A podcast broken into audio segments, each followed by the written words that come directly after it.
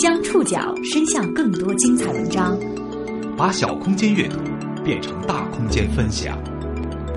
报刊选读，报刊选，把小空间阅读变成大空间分享。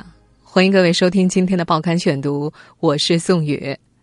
今天为大家选读的文章摘自第七百一十期《中国新闻周刊》，和大家一起来说说八零后离婚调查。调查数据显示，八零后正在成为离婚大潮中的主力。这并不全是八零后本身的错，这一代人的婚恋观并没有社会传说的那么随便。作为社会急剧转型的产物，较之其他代际人群，八零后是多元化且充满矛盾的一代，这注定了他们的婚姻如同成长期所经历的时代一样，更加复杂多面。报刊选读，今天和您一起关注八零后离婚调查。后来呢，您没对陈老师实施打压政策，没想离婚啊？离婚？我昏头了。你想啊，买台电冰箱，保修期三年。你嫁了个人，还能要求他一辈子不出问题呀、啊？出了问题就修嘛。节目一开场听到的这段台词，出自电影《失恋三十三天》。躺在病床上的年长阿姨对女主角黄小仙说：“他们那个年代的人对待婚姻就像冰箱，坏了就反复的修，总想着把冰箱修好。”而这代年轻人坏了就总想换掉。一段话形象地道出了离婚的时代之变。如今离婚似乎越来越简单易得。在一九九零年，全国依法办理离婚手续的只有八十万对，而根据国家民政部所发布的社会服务发展统计公报，二零一三年全国依法办理离婚手续的共有三百五十万对，比二零一二年增长了 百分之十二点八。 二零一四年依法办理离婚的 三百六十三点七万对，比二零一三年又增长了 百分之三点九。 八零后，也就是一九八零年到一九八九年出生的人，正在成为离婚潮的主力。最近一次人口普查显示，八零后大约有 两点二亿人。中国社会科学院社会学研究所研究员、博士生导师李春玲认为，作为社会急剧转型的产物，较之其他代，八零后是一个内在矛盾凸显的群体。也有网友因此说，八零后离婚的原因就像是顶级钻石的切面一样复杂。与上一代人相比，八零后更加坚持自我，但坚持自我也是一柄双刃剑。作为新中国第一代独生子女，他们在相对优越的环境中成长，没有兄弟姐妹，集体生活经历少，更看重自我感受，不愿意吃亏，不轻易付出，很少站在对方的立场考虑问题。这让八零后的婚姻生活暗礁重重。报刊选读继续播出八零后离婚调查。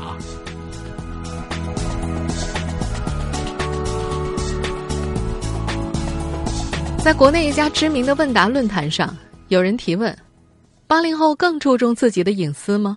四十五个回复当中，大多是信任更重要，互相给对方空间这样的句子。可每逢春节，类似亲友聚会发言大纲的帖子都会引起不少网友的吐槽与共鸣，因为其中集中了结婚、生娃、买房、工资等一系列个人隐私问题。青岛大学师范学院教师宋磊、李晓曾对全国一千两百零一名八零后做问卷调查，他的结论显示，八零后的人生价值观当中，得分最高的前五项分别是隐私、责任、相互依靠、成就以及归属。苏州女子顾良一度被前夫质问：“你的手机密码、Q Q 密码为什么不能告诉我？”前夫觉得婚后必须坦诚相待，双方理应互相公开，为此他主动将这些密码告诉了顾良，以证清白。顾良却不愿意了，每个人都有隐私，他不心虚，但是感觉不被信任。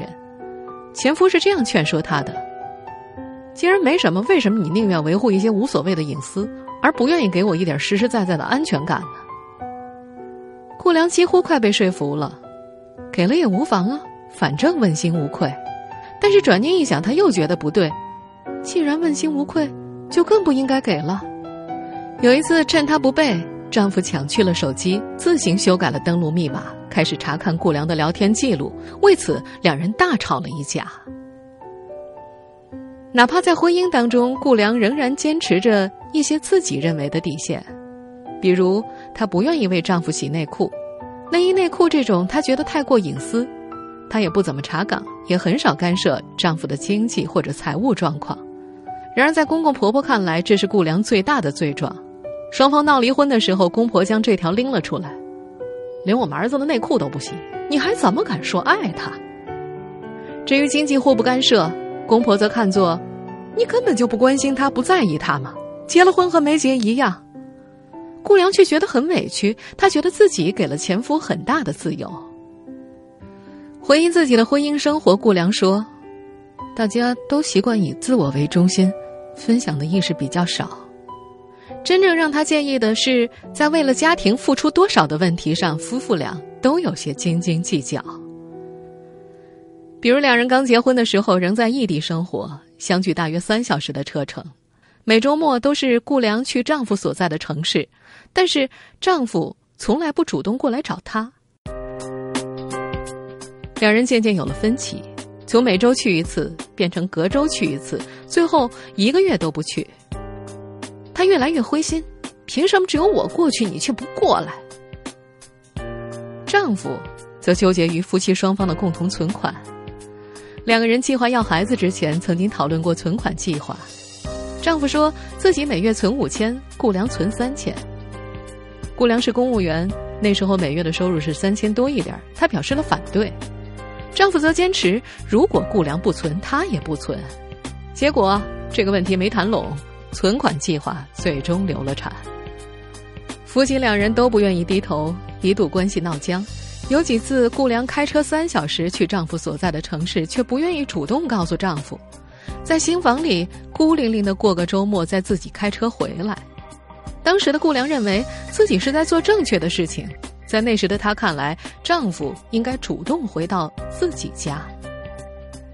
如今离婚后的顾良偶尔会反省自己是不是太苛刻了，当时的姿态是不是应该放得低一些，为了这些小小的所谓坚硬的自尊，值得吗？思考再三之后，他的答案还是不能够委曲求全，要有自己的底线。一位八零后离婚者说，他觉得八零后跟父辈不同的一点就是不愿意凑合，觉得不合适了就不在一起，不像上一代那样，即使不合适也为了种种原因可以凑合一辈子了。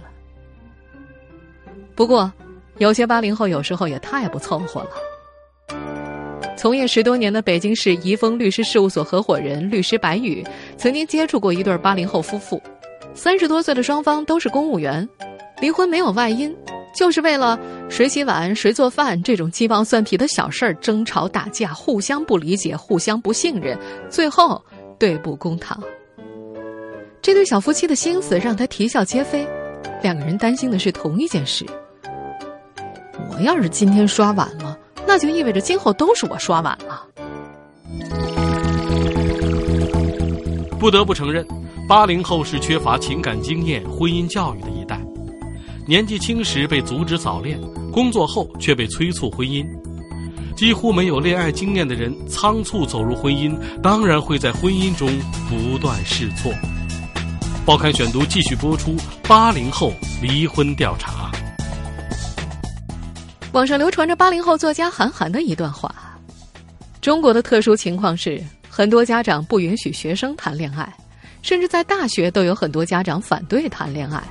但等到大学一毕业，所有家长都希望马上从天上掉下来一个各方面都很优秀，而且最好有一套房的人和自己的儿女恋爱，而且要结婚，想得很美啊。三十五岁的北京男人汪波结婚的时候，对方是他的初恋，可是他心里始终有个小疙瘩。妻子曾经有一任男朋友，是汪波的同事兼好友，这事儿是汪波婚后才发现的。两人坚称没有再联系，但是深感被背叛的汪波始终没有办法说服自己，有一段时间，他每天早上醒来就会想到这件事儿，胸口像压了一块石头似的被堵着，这成了两人婚姻生活的一抹灰暗底色。这样磕磕绊绊的过了几年之后，妻子出轨，两人离了婚。如今王波开始反思自己，也许那个时候他不应该那么耿耿于怀，可是那个时候没有人告诉他应该怎么办。他在父母的恋爱禁令当中度过了大学时代，只有一位暧昧着的暗恋对象，两人成了笔友，除此以外几乎没有恋爱经验。彼时的大学里，大学生恋爱同居可能会被校方认定为违反校纪校规，严重的还会被勒令退学。在他童年的记忆里，父母之间也很少表现出亲昵。初二的时候有生理卫生课，男女性器官的图片赫然印在教材上，他们被要求自学该项课程。高三上青春期教育，老师语言不详，还有一位以严苛闻名的班主任。如果放学路上看见一男生和一女生并肩前行，会特意走到两人的中间，把他们强行分开。离婚之后，王波认识了一位九零后的女生，对方告诉他自己有过私人男朋友了。王波很惊讶，但这个女生不以为然，她告诉他恋爱也是需要经历的，这样慢慢才知道自己需要什么，适合什么。王波大为震动，他觉得自己这一代没有在恋爱中成长，结果直接在婚姻中试错。中国婚姻家庭咨询服务研究中心副主任、高级离婚家庭咨询师王军从事婚姻工作二十多年，他曾经见过一对儿特别的夫妻，双方都是初恋，但是婚后一直没有发生亲密关系。妻子是女强人，很少顾家，后来丈夫出了轨，与邻居接触之后才了解，原来幸福并不是自己生活的样子。王军说，类似的情况容易发生在很多初恋就步入婚姻的男女当中，他们本来就缺少比较和选择，事实上这是有问题的。经历了改革开放的中国社会，选择和诱惑往往太多了，出轨和劈腿成为八零后离婚的一大原因。北京律师刘正所经办的离婚案当中，第三者大多是夫妻双方身边的同事、朋友、下属。他说，多打个电话呀，吃顿饭啊，发条短信啊，可以带给自己兴奋与心跳的情感体验的时候，没有人会拒绝，但也不会主动切断按钮。只有发展到实质性进展的时候，人们才会有道德压力感。原始情感很好的夫妻呢，有人会向左转，回转家庭，反之则向右转啊，最终发展到离婚，不可收场。婚姻中有三年之痛、七年之痒的警示，但一项调查发现，对于八零后婚姻来说，这个时间已经提前。结婚三年，离婚率是最高的。报刊选读继续播出《八零后离婚调查》。上海市第二中级人民法院的两位助理审判员潘雍鲁、沈燕曾经研究了二零一一年到二零一二年上海某区法院两百件离婚案件，这些案件当中至少一方是八零后，而且都是申请判决离婚而非调解结案。他们发现，在结婚两年之内申请离婚的为 百分之二十六，在结婚三年内申请离婚的已经超过了 百分之四十， 至于婚姻存续七年之后申请离婚的已经少之又少。两位助理审判员这样判断，他们缺乏与对方磨合和适应的耐心，对婚姻不理性的认识和理解，以及自身性格的问题，导致了申请离婚的时间整体提前和人数激增。宁夏银川的姑娘孟雪，在一个月之内就完成了从相亲到结婚的全部过程。二零一四年十二月，她和前夫相亲，当月十四号订婚，二十号就结了婚。举办婚礼的当天，不过是他俩第五次见面而已。在相亲一周之后，男生就拖了红娘，直接到孟家去提亲。孟雪有点发懵，相亲只持续了半个小时，在双方父母的陪伴之下，他俩直接对话都没有几句。在那之后，他们甚至没有短信，没有电话，怎么突然就要结婚了呢？他对前夫的印象止于个子一米七以上，相貌还可以。他本想拖到农历新年，却拗不过因为生病而催促结婚的父母，头脑一热便答应下来。何况他已经二十七岁了，在当地属于晚婚晚育，被人指指点点的那一类了。婚后一周，她很快就觉察出了不对劲儿，丈夫对她太冷漠了。她很少有笑容，吃饭的时候闷声不语，就算有回复也常常是嗯啊一类的叹声词。除了在结婚第二天说过一次喜欢，丈夫再也没有表达过什么情感。二零一五年二月底，两人协议离婚了。孟雪清楚地算了算日子，他们的婚姻维持了两个月零五天。直到今天，孟雪都没想明白自己是为什么而结婚，又为什么而离婚的。她稀里糊涂地走进了围城，伤痕累累地退出。如今，她又重新开始相亲了。那段婚姻带给她的唯一教训是，不随意结婚，一定要深入了解。广西姑娘白晓结婚前和丈夫只相处了一个月左右。她生长在城市，家庭条件优越，丈夫却来自农村，是人们口中的凤凰男。她起初以为没有关系，不料这差距让两人的隔阂渐深，离婚收场。首先，两人的金钱观就很不一样。丈夫的手被割伤了，只肯去小诊所缝几针，不愿意去大医院，说浪费钱。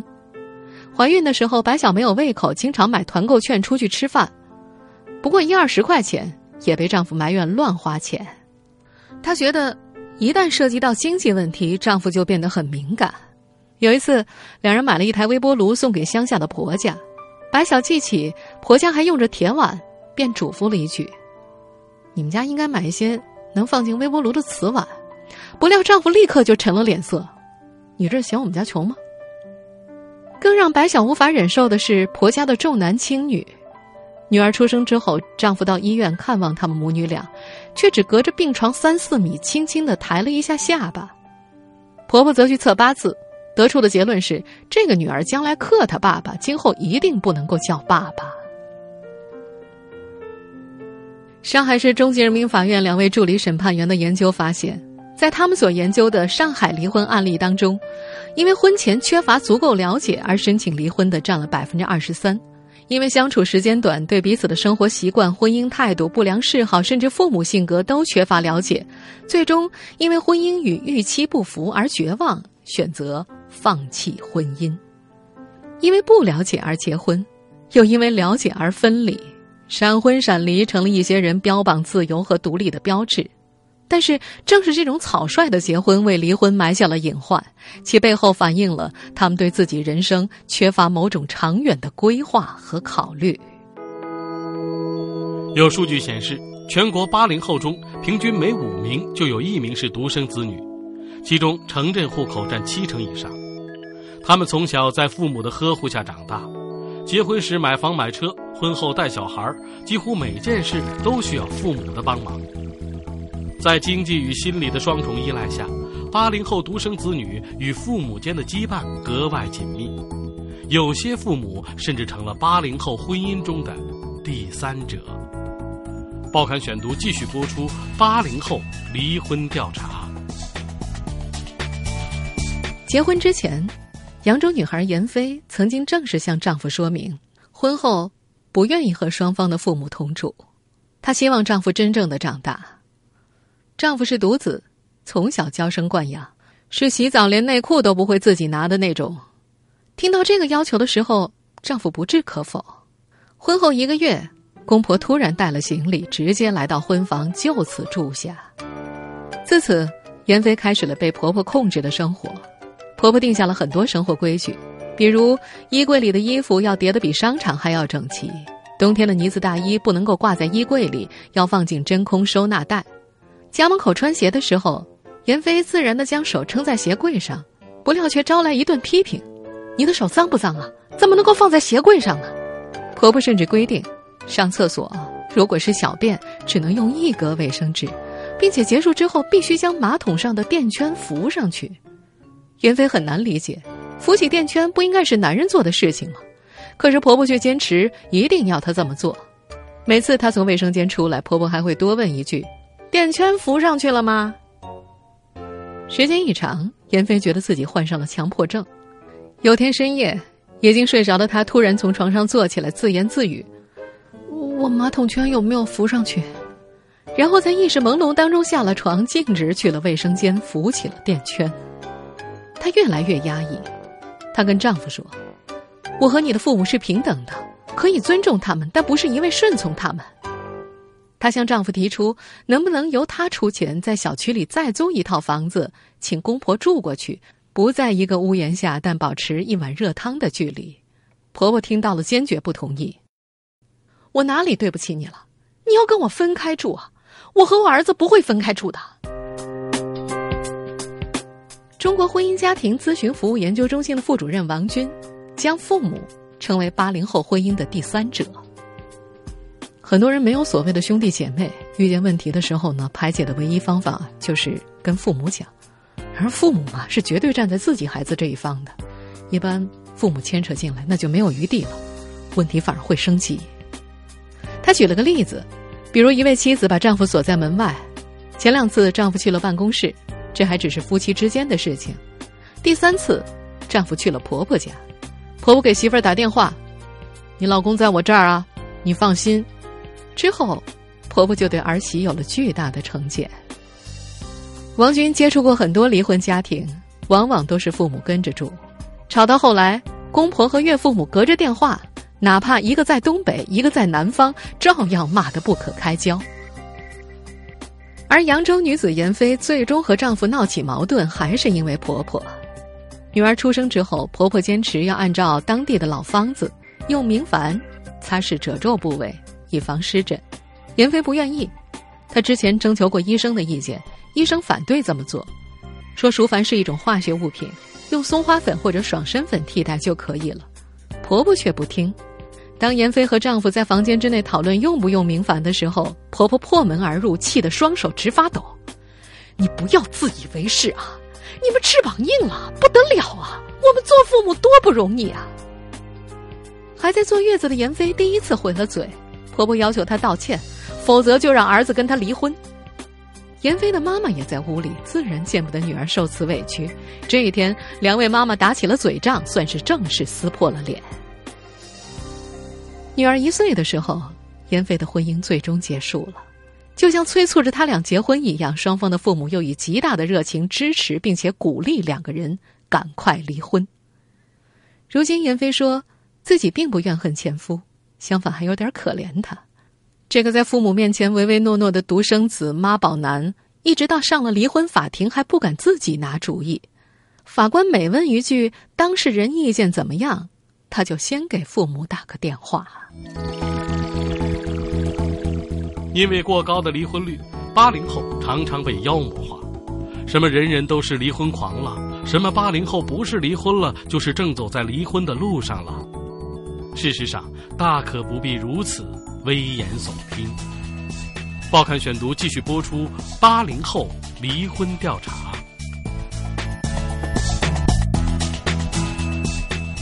八零后成为离婚主体的原因很简单，这个从二十六岁到三十五岁的人群，本来就应当成为当代社会的中坚力量，也正在经历婚姻阶段的初始考验。六零后、七零后已经过了离婚高潮期，更希望家庭趋于保守稳定，而九零后还没有大规模的跨入结婚的门槛。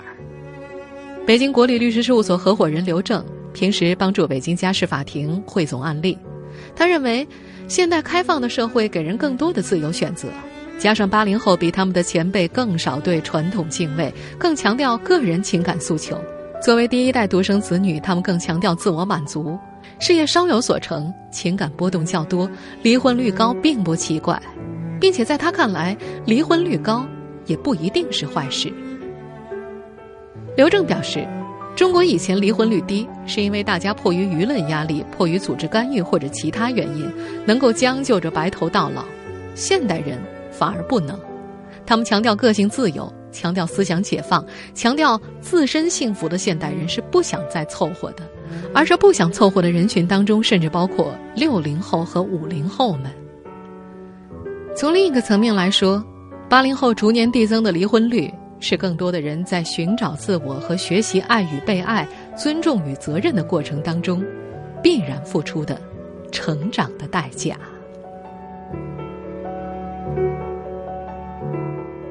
听众朋友，以上您收听的是《报刊选读》，八零后离婚调查，我是宋宇，感谢各位的收听。今天节目内容摘自《中国新闻周刊》。